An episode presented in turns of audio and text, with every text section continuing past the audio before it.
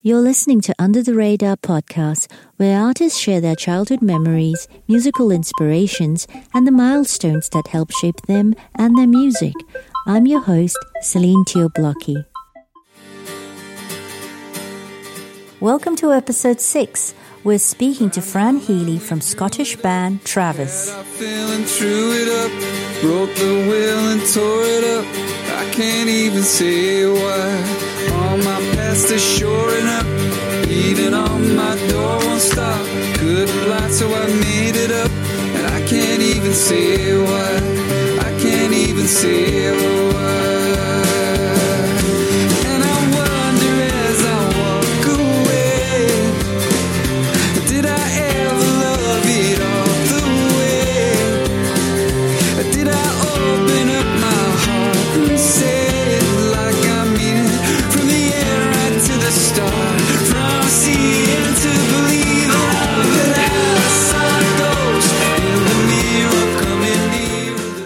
The turn of the new millennium, Travis was one of the biggest indie rock bands in the UK. In the come down after the Britpop wars, it was their quiet second album, The Man Who, that achieved commercial and critical success. It won the Best British Album at the 2000 Brit Awards. Frontman Fran Healy also won the prestigious Ivor Novello Award for Best Songwriting.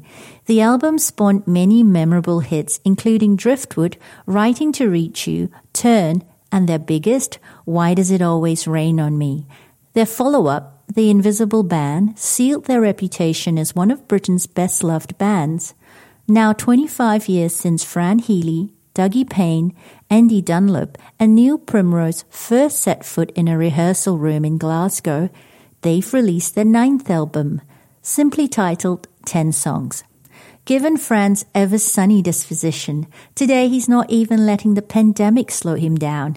It is then surprising to hear him open up about the darker aspects of his upbringing that lie at the root of his ambitions, from the longing and insecurities he felt as a kid to more recent emotional turmoil. In this episode, Fran reveals how it's all been distilled into these 10 songs and why he needed to write this album on his own.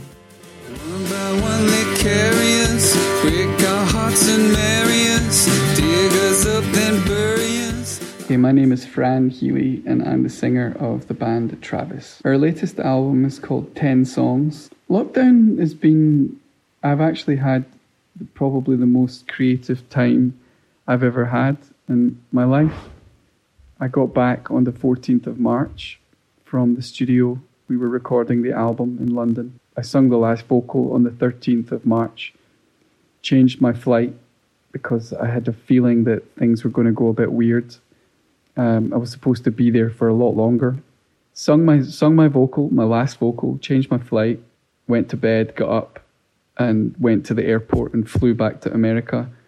And then went into quarantine for 14 days. And while I was in quarantine, we mixed the album, we mastered the album, then I came out of quarantine and I've been making videos and movies and I shot all the artwork for our album. Everything, every every single thing visual that you see this album, I did it homemade. Wow, you've been incredibly productive in lockdown. Yeah, yeah, really, really productive. Um, the we we made a video. Me and my son made a video for um the first single, which is um which is really great. Can you hear that in the background? No, you probably can't. But my cat is very excited about something. You can hear a, if you can hear a cat, then his name is Goose, and he's very annoying. Unfortunately, we weren't able to get into a studio, so we apologize for cat sounds and other less than ideal audio conditions. So you grew up in Glasgow. What was the name of the area you grew up in, and what was it like growing up there? Um, it wasn't so great. Uh, I, I grew up in a place called Possil Park. Uh, Possil Park is spelt like fossil with a P. It was built, I think, for working class people, council houses. My my whole family uh, comes from there. Or my mum moved away from there when she was like older, and then when her and my father divorced, she moved back up and we moved to that area again. And it was just horrible. It's a, a really not a very nice part of Glasgow at that time. very poor. I got really badly bullied a lot at school, um, kind of terrorised. I was like three years old to about eight years old, and then we moved to the south side of Glasgow, which which is really where, for me, very lucky because I was exposed to middle class kids, kids whose parents had jobs, kids who were kind of aspiring to maybe go to university. I didn't even know university existed. I didn't know what that was, but I, I got I just got lucky. And uh, so when we moved to the south side, I, I, was exposed to lots of very cool stuff. I got a couple of really really important teachers. I'm still in touch with the teacher I had uh, when I was eight. She really looked after me. I had a couple of other teachers through the years. A good teacher is so much more important than the subject that they teach. There was one summer, it was the summer of 1985, and my mum called me from the window and she said, Do you want to go to Blackpool with Auntie Babs and Uncle Bill and your cousin? And I was like, Sure. And she said, We'll pack your bags, they're coming in half an hour. I was like, Oh my God, because Blackpool's this really cool place in Britain we'd been there for a holiday once before and had lots of fun. So I was around 11 going on 12 actually, going to secondary school that, that at the end of that summer. So it was a very, very big hormonal cauldron it was also the summer of Live Aid. Boris Becker won Wimbledon for the first time when he was 16 years old. The Breakfast Club, the film, was out. Simple Minds had a, a song on the radio called Don't You Forget About Me. I fell in love for the first time because we had a school trip. All of these feelings, that was probably one of my happiest memories, This was that summer, the summer of 85. Nice. Um, what is a memory from your childhood that sort of haunts you that you maybe don't even like to think about very often? Oh, um, talking about like the bit before where I was getting bullied, the feeling of knowing that you're you're leaving security to go into the opposite is a horrible feeling to, to have to have when you're young. And I would get chased every single day. These these guys knew I was coming and they would see me and they would get me. I would have to get up like two hours earlier and walk to school like a really really long route so that they wouldn't know how I was going to get to school.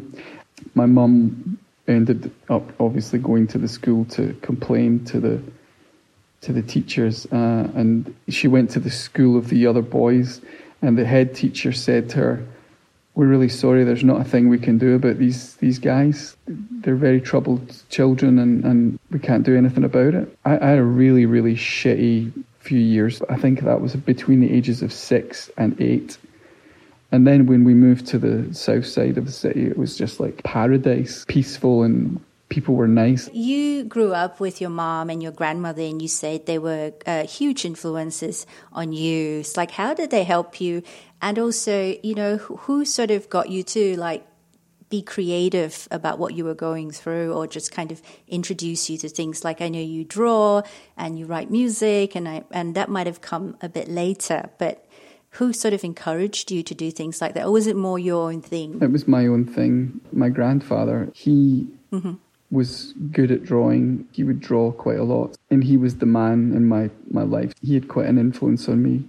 His sister, she was a really really talented artist, and his brother was a really good drawer as well. So there was there was always talk of drawing, drawing, drawing. So I drew a lot when I was like really young, and I was good at it some kids will be funny to, to sort of draw attention to themselves and, and at school you know my, my thing was art. I guess i mean as a grown-up you think you crave something. I realized when i became a father it's it was that i didn't have a dad you know? You, you crave that huge bit of uh, validation that just isn't there. So i guess you know it's not great having only one parent but might actually work out quite good in, in a lot of ways because I wouldn't have found art to draw attention to myself and I wouldn't have needed attention, you know. I mean, I look at my son and he's happy and that's all you really want for your children. But um, I don't know what he's going to do or be when he's, when he's older and, and he's got his own path, but he's definitely has had a different upbringing than I have. So um, yeah, I, I got into art that way. And then music, I I just seemed to, it was just something that I was I, I did, and singing was like you say, it was it was later. Um, it came later, and and I really, I only just sung because no one else would sing. Boys don't like singing, they'd much rather play the guitar or play the drums. Singing's a bit, you know, a bit like feminine for boys, maybe sometimes. Um, and I, I didn't have a problem with that, so I um, I sung, and that's why I got into bands. But weirdly, my one biggest passion has always been visual, not singing. Uh, music's like a, a accidental thing for me. I I was good at it. I could do it, and but I, I'm much better at visual stuff and I get much more job satisfaction. When did you start writing music? I got an acoustic guitar when I was 13 because I saw Roy Orbison on a, a TV show singing Pretty Woman. Something about him, this image of this guy with dark glasses, dark suit, big red guitar. And that song, it grabbed me, and I, I asked my mum if I could change my Christmas present from whatever to uh, a guitar and immediately started writing songs.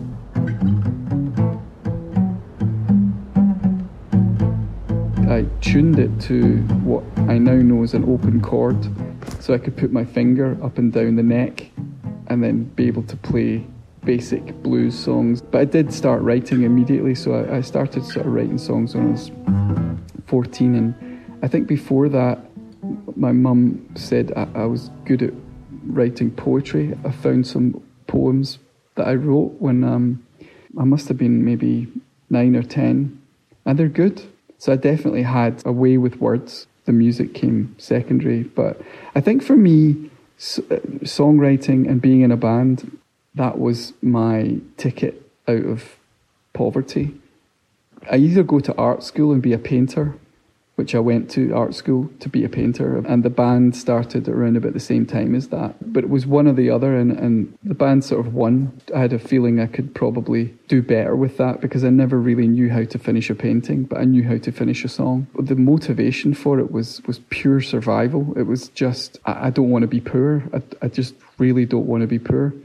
I look at very often read broadsheet newspapers and you see the middle classes and they don't they none of them know what that feels like. When I, when I release records and I see you know you get reviews or you do interviews and you know that the person who's talking to you or talking about you has never known that feeling.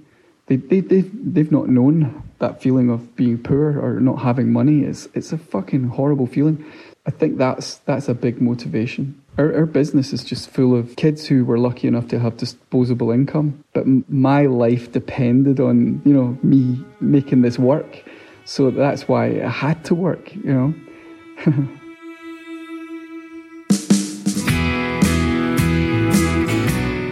Travis go on to release The Man Who, their breakthrough record, produced by Nigel Godrich, best known for his work with Radiohead.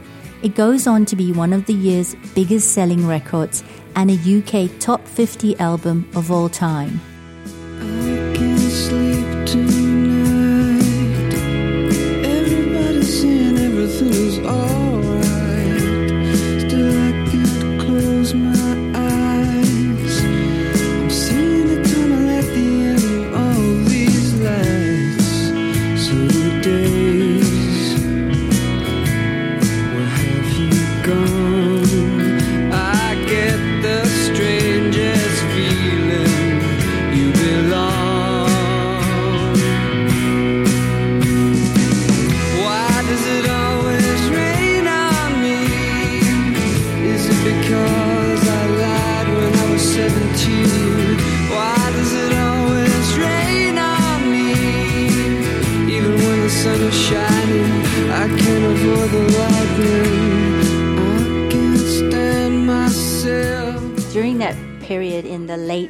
90s and early 2000s, I moved to London from Singapore. I got there as a girl from the equator into like British autumn and I was like miserable and it was cold and it was mm. just the weather wasn't great.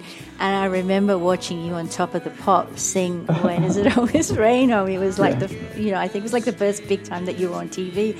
And also there was something so special about being there at the very beginning. It was your second album.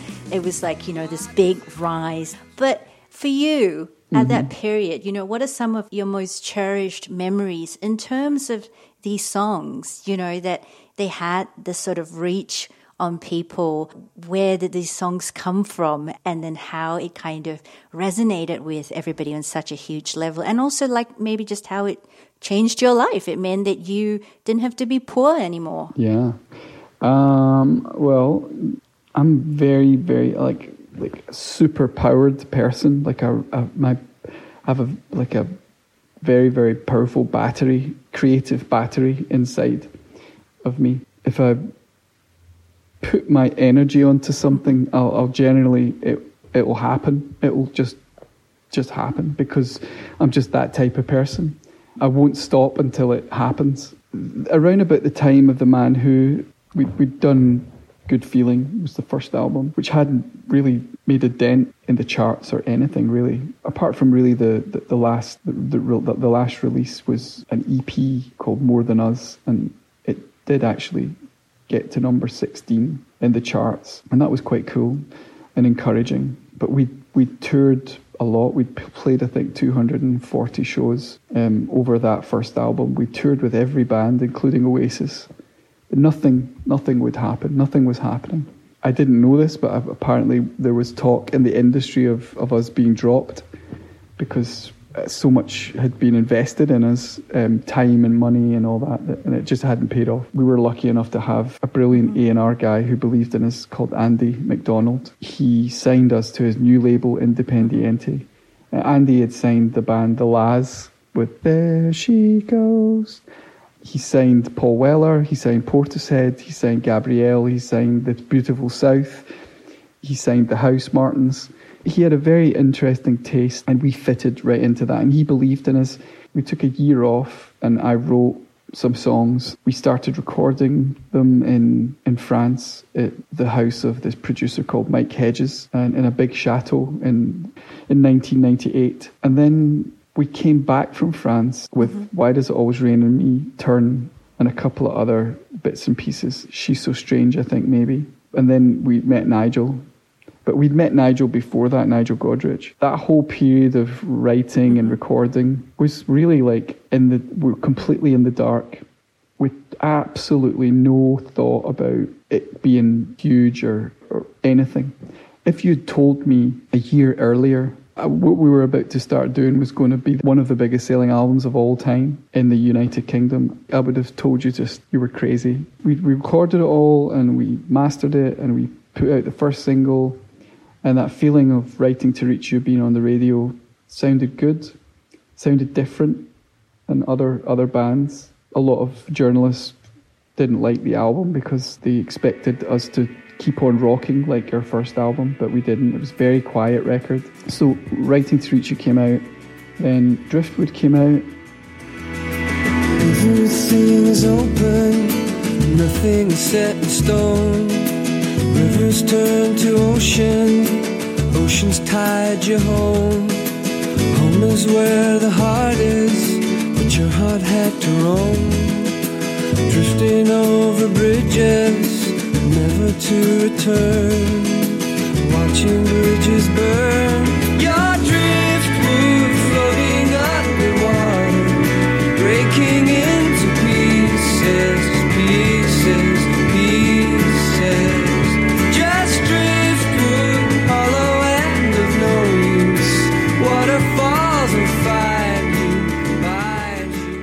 Driftwood sounded amazing on the radio. I thought Driftwood was going to be huge, but much bigger than it was. And um, I had a phone call with our record company guy who wanted to strip a new song onto the Man Who called Coming Around and make that the next single. And I was like, you can't do that. We, I really don't want to do that.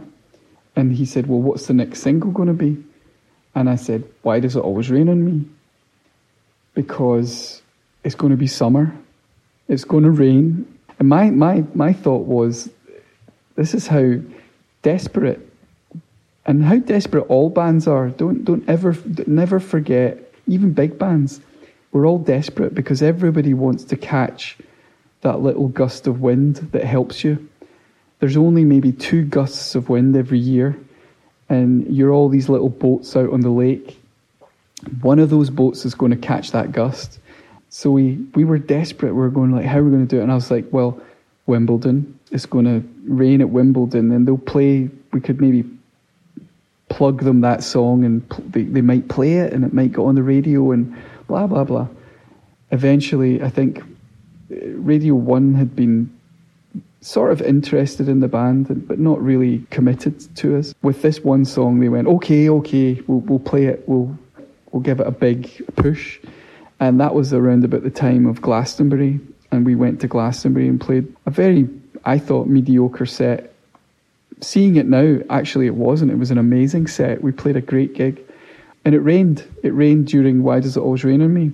That was the moment, and that was the gust of wind. That was the gust of wind. It was a huge gust of wind. Why does it always rain on me? Even when the sun is shining, I can't avoid the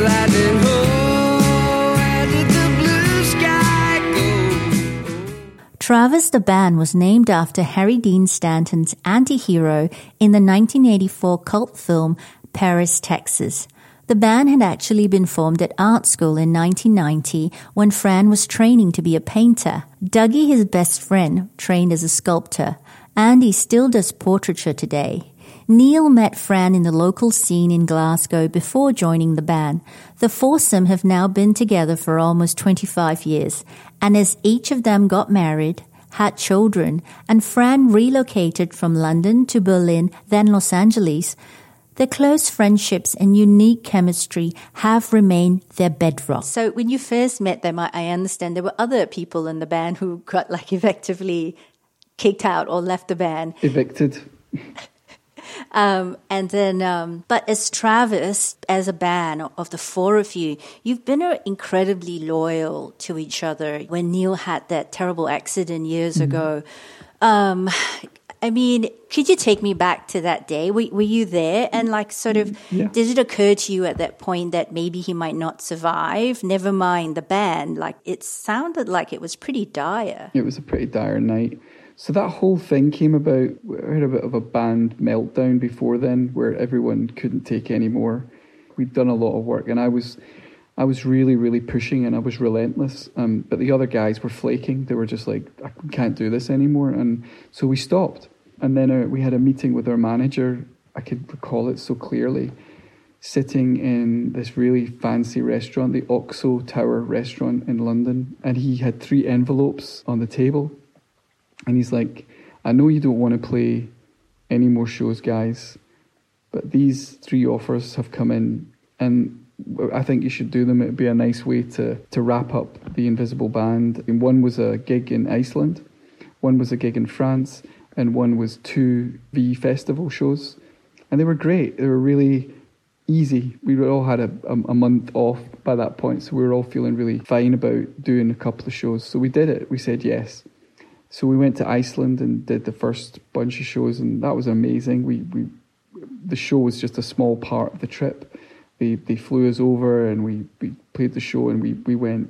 We did lots and lots of activities that were quite dangerous.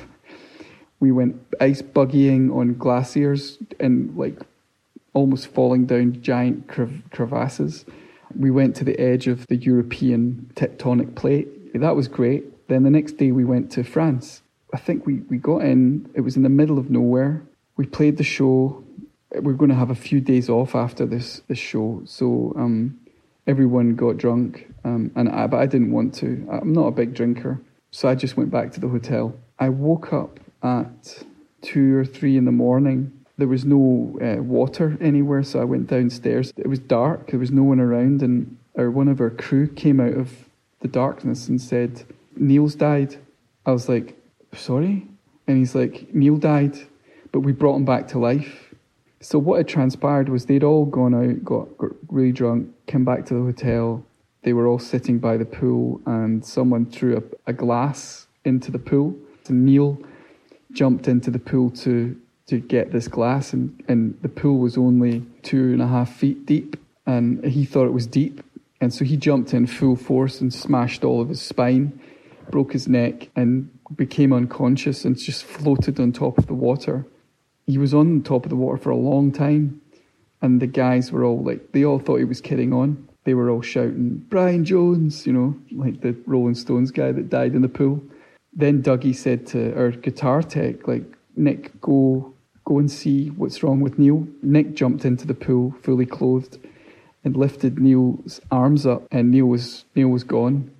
So they dragged him out of the pool, un- unconscious. His lips were blue, his face was grey. Just by, by luck, this is the luckiest night any of us had, I think, uh, especially Neil. Uh, just by chance, our, our sound engineer uh, knew CPR and he resuscitated Neil by the side of the pool, brought him back to life, made his heart start beating again. Another big piece of luck Neil had that night, or he would be in a wheelchair right now, was that about 120 kilometres away from where we were was a hospital that had pioneered the very procedure which would save Neil's legs and arms. Neil sustained the same injury as uh, Christopher Reeves, you know, the, the Superman character guy that fell off his horse and never ever walked again. And so they, they dropped him in a helicopter at this hospital and saved his life. He was back behind the drums within four months, even though he shouldn't have been. oh my God, what a crazy time. It's been said that all you need to know about Travis is that Chris Martin's once described you guys as the band that invented Coldplay um, but there's also this other narrative out there, right? That um, when this happened, it was like Coldplay. There was a space kind of left open, and and while you were going through this with Neil um, and the band, and you guys had to cancel a couple of tours, a couple mm-hmm. of festival gigs, that maybe Coldplay came in and like took your crown in some way, you know, or maybe just enough of a break yeah. that allowed them to then go on to be like the so called biggest band in the world. I mean, how do you mm-hmm. feel about that narrative? I think going back to that time, another thing that, that definitely changed everything, it changed music, it changed our, our sort of trajectory. Was not just um, Neil's accident. We we we released our third album, The Invisible Band, and 9/11 happened and we were about to do our big, you know, tour in, of America, and it was we were like that close to, and we'd worked like right up until that point. Or the whole plan had been work radio, work, work, work. We'd knocked on every single door um, on on radio all across America, and um, and then we that was during the, the, the Man Who, and then we went into Invisible Band, and then 9-11 happened and then everything just stopped. Everything stopped for, for like three, four months in America anyway.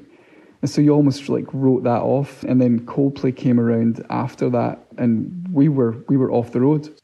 This is the other thing that always follows you around, like that you're a nice bunch, and you know. And I can't hold against you because especially given the state of the world there's so many like terribly not nice horrid people that if there is a band out there that's known as nice it's not a bad thing. But like you've pointed out before as well it's like in rock and roll sometimes nice is equated to dull. And i love the way you try to address that in your documentary almost fashionable. This is a movie about travis a band i never really liked and never really thought much of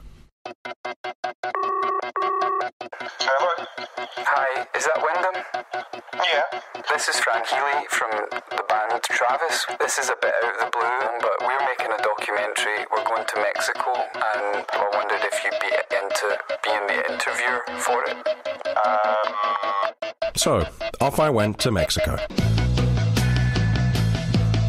I can't imagine that I'm going to be thrilled watching a Travis show. I'm, not necessarily going to be bored, but it's probably one where I'm going to be taking a couple of trips to the bar. I mean, I don't know how many bands would take a music journalist who doesn't like their music and put them in the center of their documentary if you can just like you know go through like how did you meet him and uh, decide to go down on that path and like, and were you happy with how it turned out in the end? Did you have in your mind from the very start, you knew how this was going to play out? I didn't really know, but I had a feeling that it would be fine because I, I do feel that if you don't look at anything closely enough, you can be forgiven for having certain opinions about it. And I think Travis being nice, for instance, I think personally, I think it's these days it's radical, pretty radical to be nice to be a decent person with good with good manners and that behaves in a in a decent way.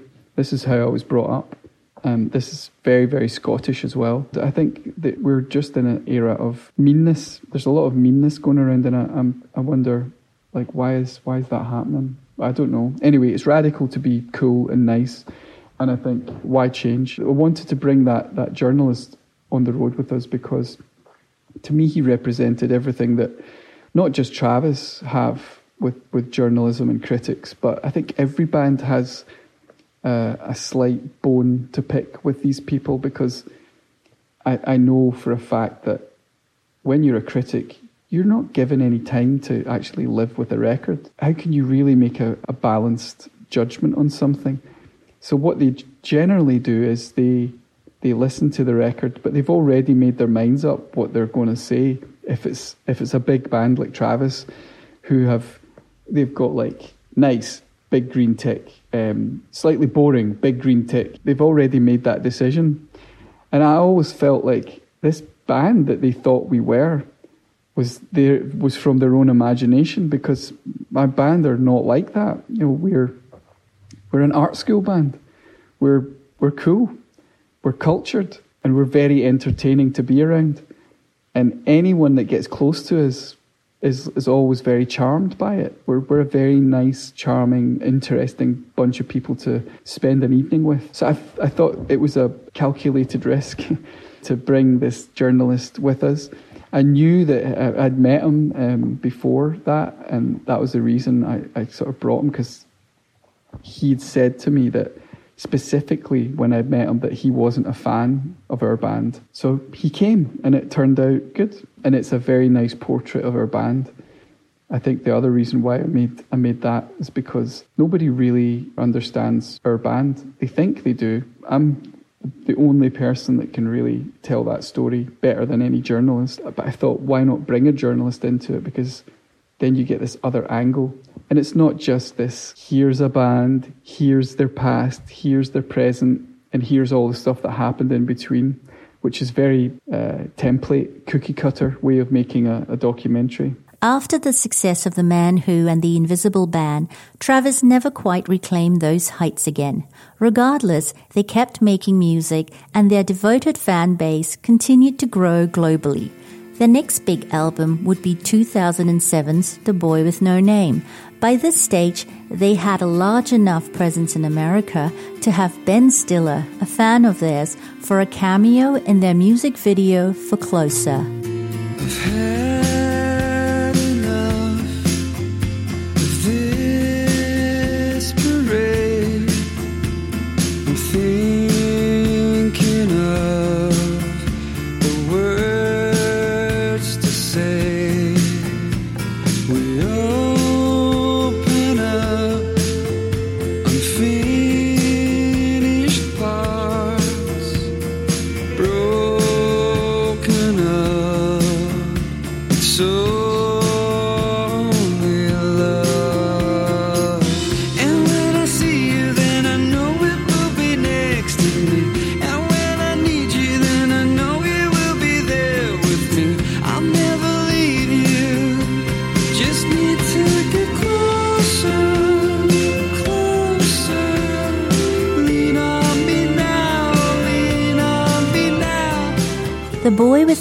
Was written as Fran was becoming a father.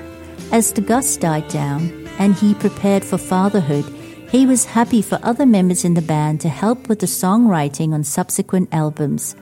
But with 10 songs, something had shifted for Fran. in the middle of a daydream, in the corner of my mind. I can hear it in the slipstream, slipping in and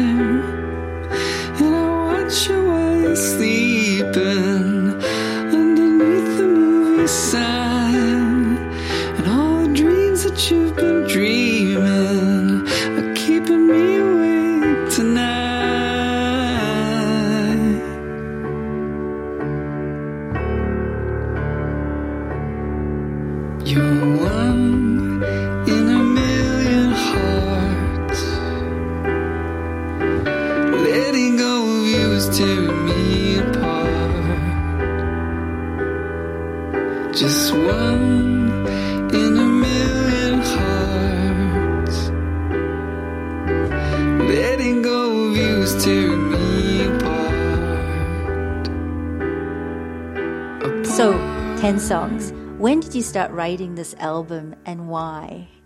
It it seems like a lot of sad parts in there and talking about the passage of time. Um, there's a lot of time in all of my songs. I'm fascinated with time, the elasticity of time, the the way that time moves. Time doesn't exist. It's not a real thing. It doesn't. It's just a thing that we've invented to get us to the bus stop. Uh, so I'm interested in time. Uh, I started writing this four years ago 10 songs. Uh, there's actually about 200 songs that these 10 songs c- come from. Wow. Yeah, there's there's a lot of I, I did a lot of writing for for this record. I, I just felt that here's the truth. I sort of checked out of Travis for the past 14 years. Not not uh, because I didn't like Travis, but because I became a dad. And like to go back to the thing I spoke about earlier, I never had a I never had a dad. So when I became a dad, I realized, oh my god, holy shit, I, I'm this person for this person, and uh, so I took my battery out of Travis and stuck it into my my son. So Travis sort of ticked along, and it can, you know, you can just tick tick along, but very recently, you know, when as you will know yourself, being a mother of a thirteen year old there comes a moment when they, they, they give you the battery back. Literally, Clay came up to me when I was sitting at the piano about a year ago and he said, Papa, I think you should do the band. I'm good, whatever. I, I can't quite remember what it was that he, how, how he put it in his own cool way.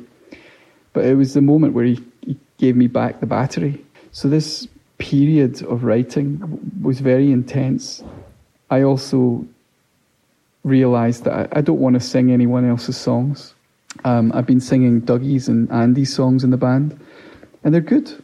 They're not bad songs. They're they're good, but I I only want to sing my songs because I just I don't enjoy singing anyone else's songs. I'm not like a karaoke machine for other people, and I think there's an intensity for me as a writer to take the responsibility to be the writer in my band. And when it's my full responsibility, I can absolutely give it 100%.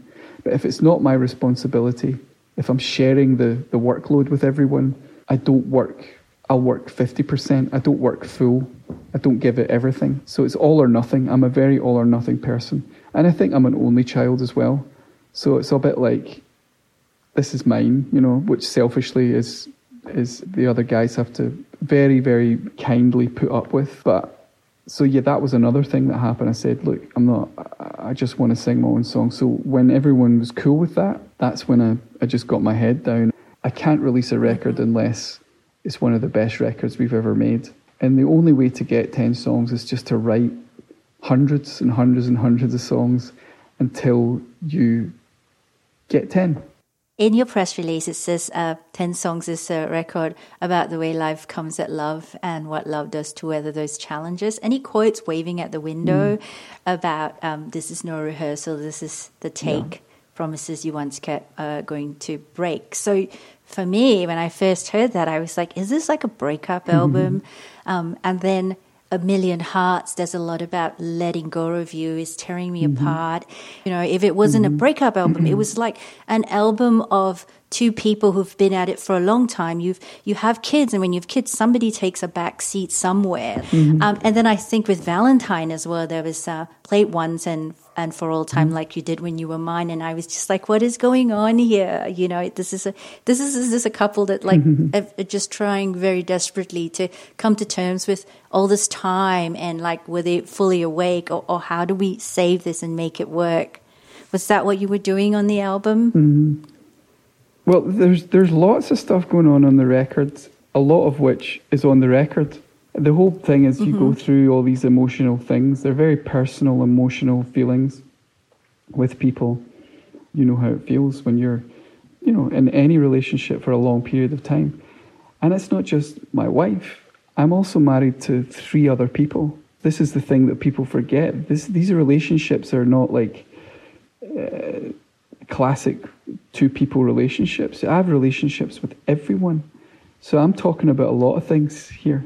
And um, is a breakup record? I don't know. If it sounds like that to you, then maybe that's what it is. I'm not going to sit and say, "Oh yeah, it's a it's a breakup record." But everything I put everything everything is in this album because sometimes you can't put things into words, so you have to sing them because they sound better because you you can express yourself better. There's moments in your life where you want to give up. There's moments in your life where you feel that you can't carry on and you have to pick yourself up and start again and go for it. And that's just part of this record. What I will say is it's been a very, very emotional time, and this record has distilled every bit of that into songs.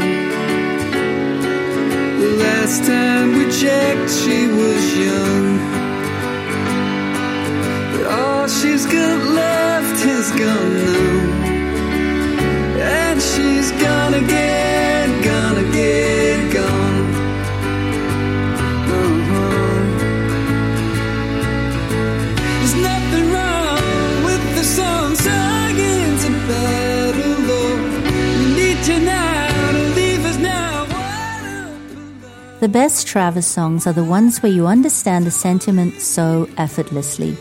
It's a beautiful waltz between melody and the simplest turn of phrase that touches on a larger truth. Nina's song was also very personal.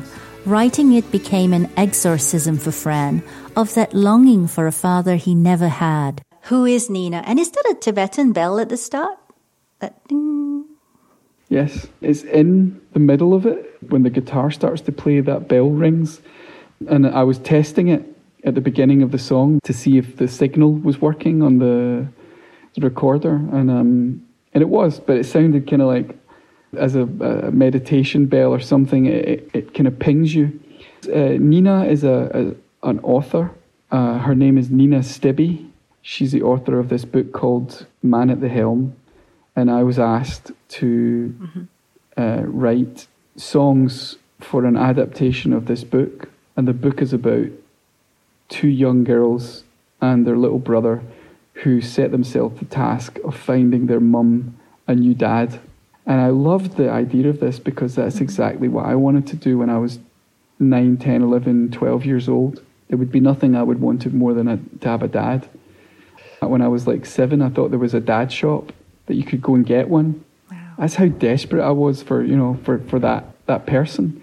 So that song is again, it's like distilled this all of these feelings that have been bottled up inside of me. This is a brilliant thing about songs and writing songs, is that you can have all this longing and, and need, and I still have a need. I still, oh God, I would love to have a dad, but I'll never have a dad, ever.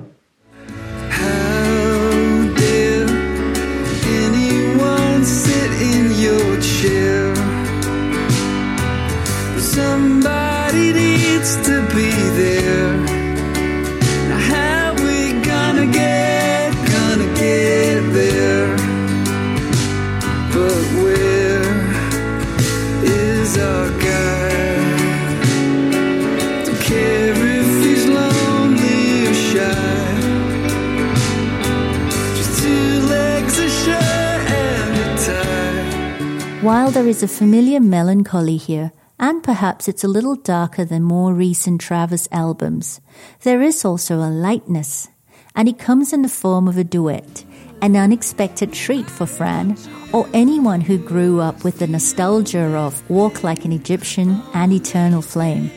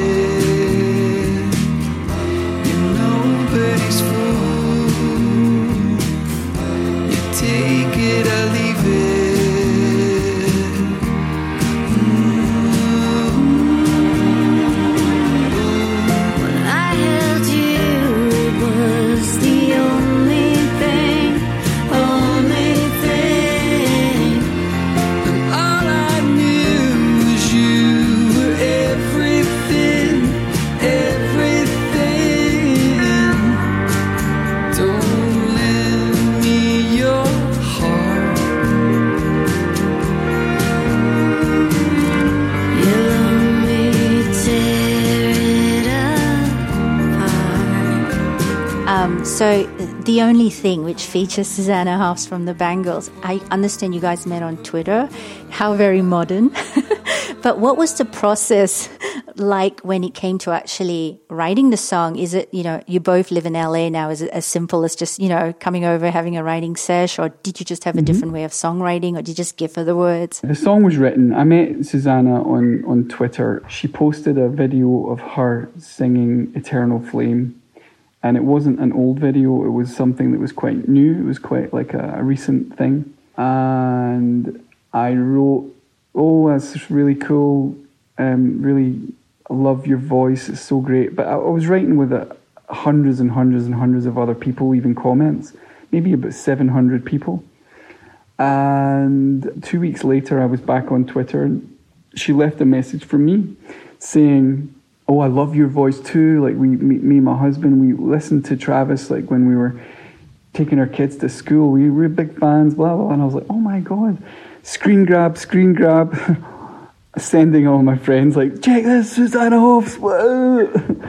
um, and then I PM'd her and said, Look, if you're ever playing any shows, just let me know and I'd love to come and see. And that was that for a year and a half. And then I wrote this song, and or I had an idea of it would be nice to have a duet. It would be a nice flavour in the album. Who will I do it with? Oh my God, Susanna Hoffs. No, she would never do it. What she's like, she would just never do it. But I have to ask. So I asked, and she loved the song. Um, and weirdly, it was a million hearts I sent her at first because that was the one that was near completion. And she's like, "Oh my god, I love this song. It's so beautiful." Um, as soon as I sent her it, I was like, "Oh, it's not the right song." So I, I, we met and we had a lovely meeting. We just hung out, drank lots of coffee, and um, ate lots of biscuits. I told her at the end, I said, "Look, I don't think this song is the right song." And she's like, "No, it's fine. Just whatever. I'll sing anything."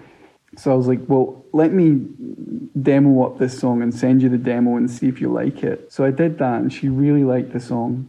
In amongst this time when we were sort of meeting up and hanging out and talking about stuff, she invited me to. Um, she has these things called music nights round at her house, and I went round, and um, it was amazing. It was. Uh, Lots of musicians come and they sing, and everyone comes and has a drink and has a sing song around the around the mic, and there was Billy Steinberg who sung True Colors, his song, his song.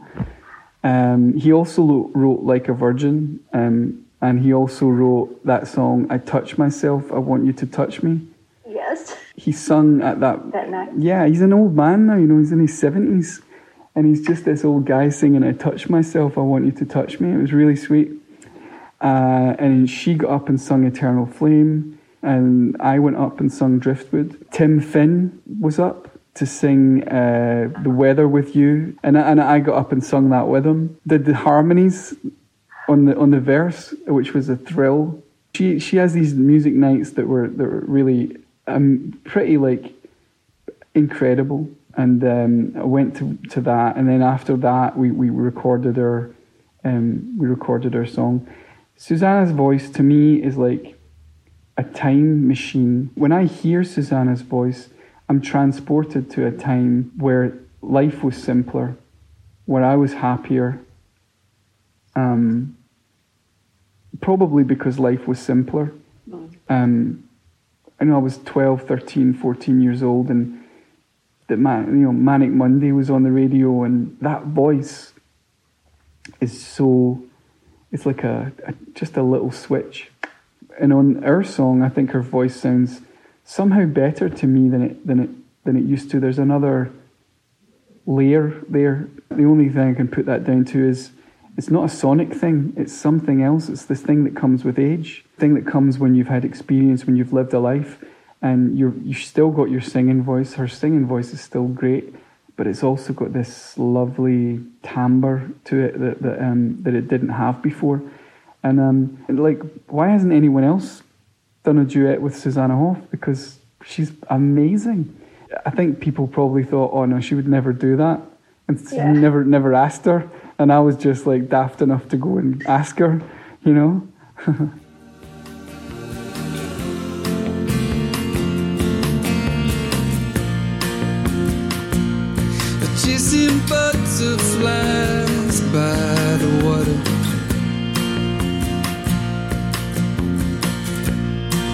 watching aeroplanes because you got it.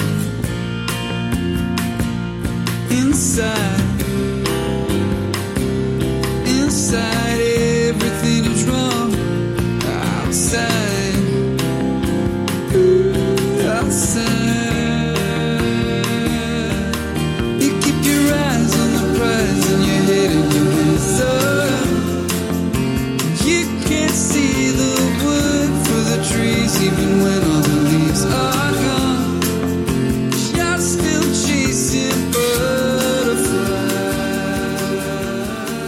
So, one of my favorite songs on the album is actually Butterflies. Ah, Yeah, it's got that easy f- listening Southern California feel to me. Uh, and, um, and also, you know, someone always chasing something that they can't quite get their hands on. I mean, that's like such a universal sentiment that we all suffer from at times.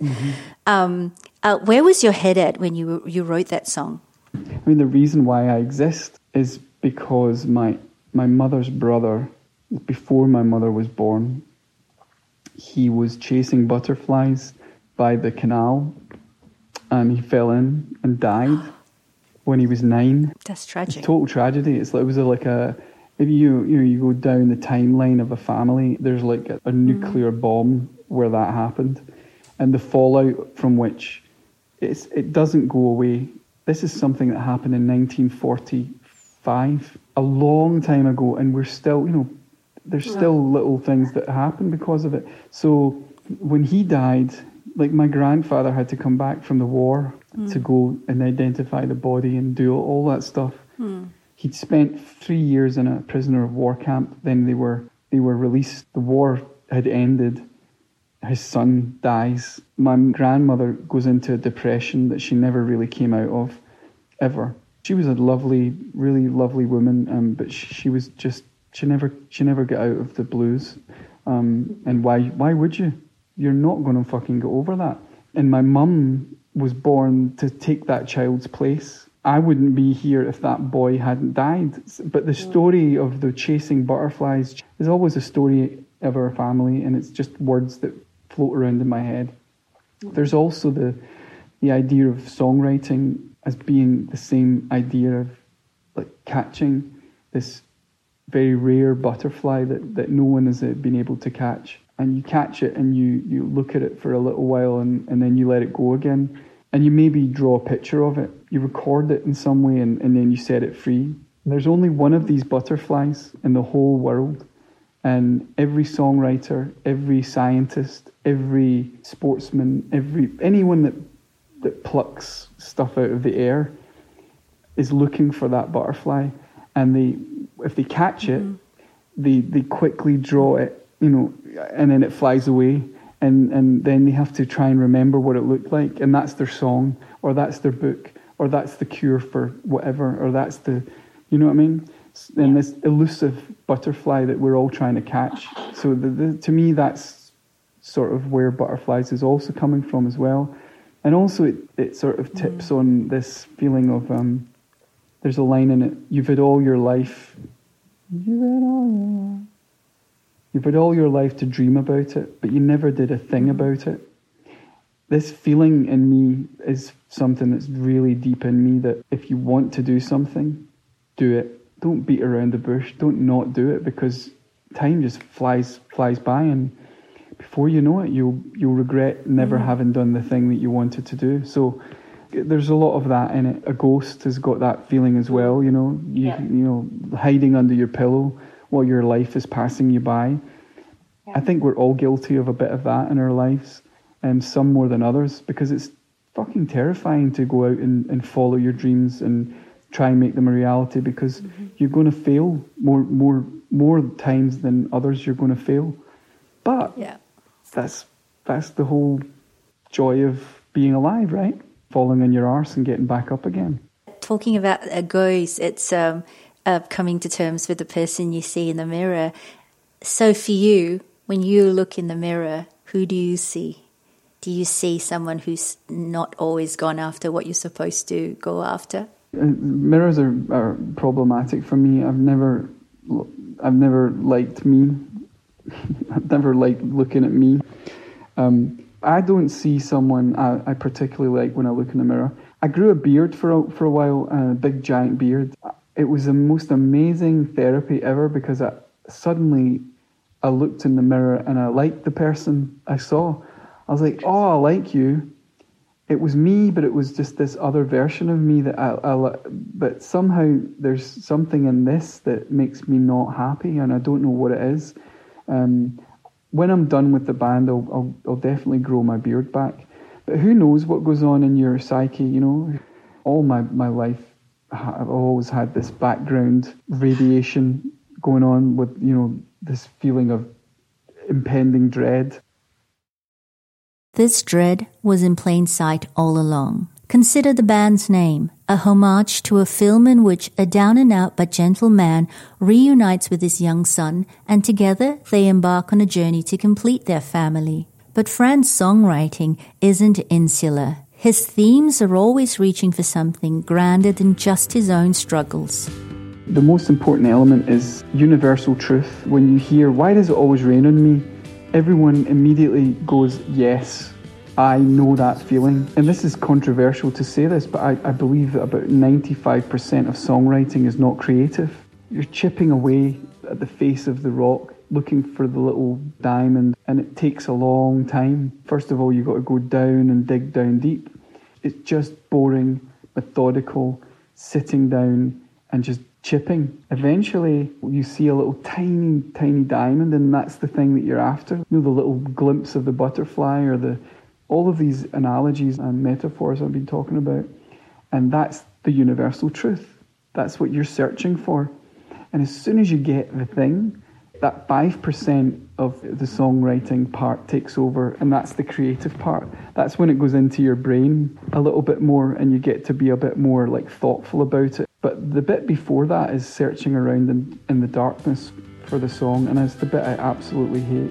It's, it's the hardest part, but there's no avoiding it. I, I know why I maybe do it because I, again we go back to the, not having a dad thing. That the, something missing you need to have certain validation that I didn't get and I'll never get, so I'll just keep doing it. Like a, a demented dog just chasing its tail. You're never going to catch it, Franny. Just just calm down. Um, but you're like, no, no, it's right there, it's right there, it's right there. I don't want to say goodbye.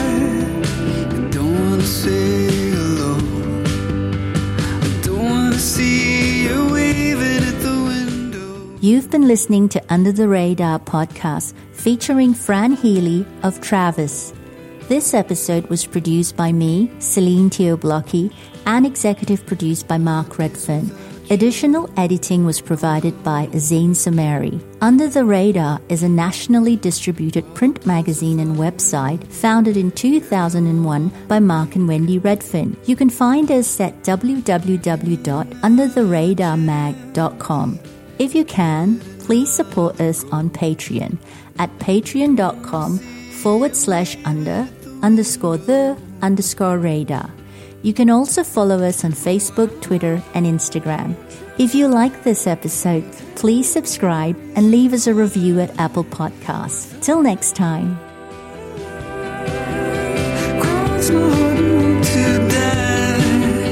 So.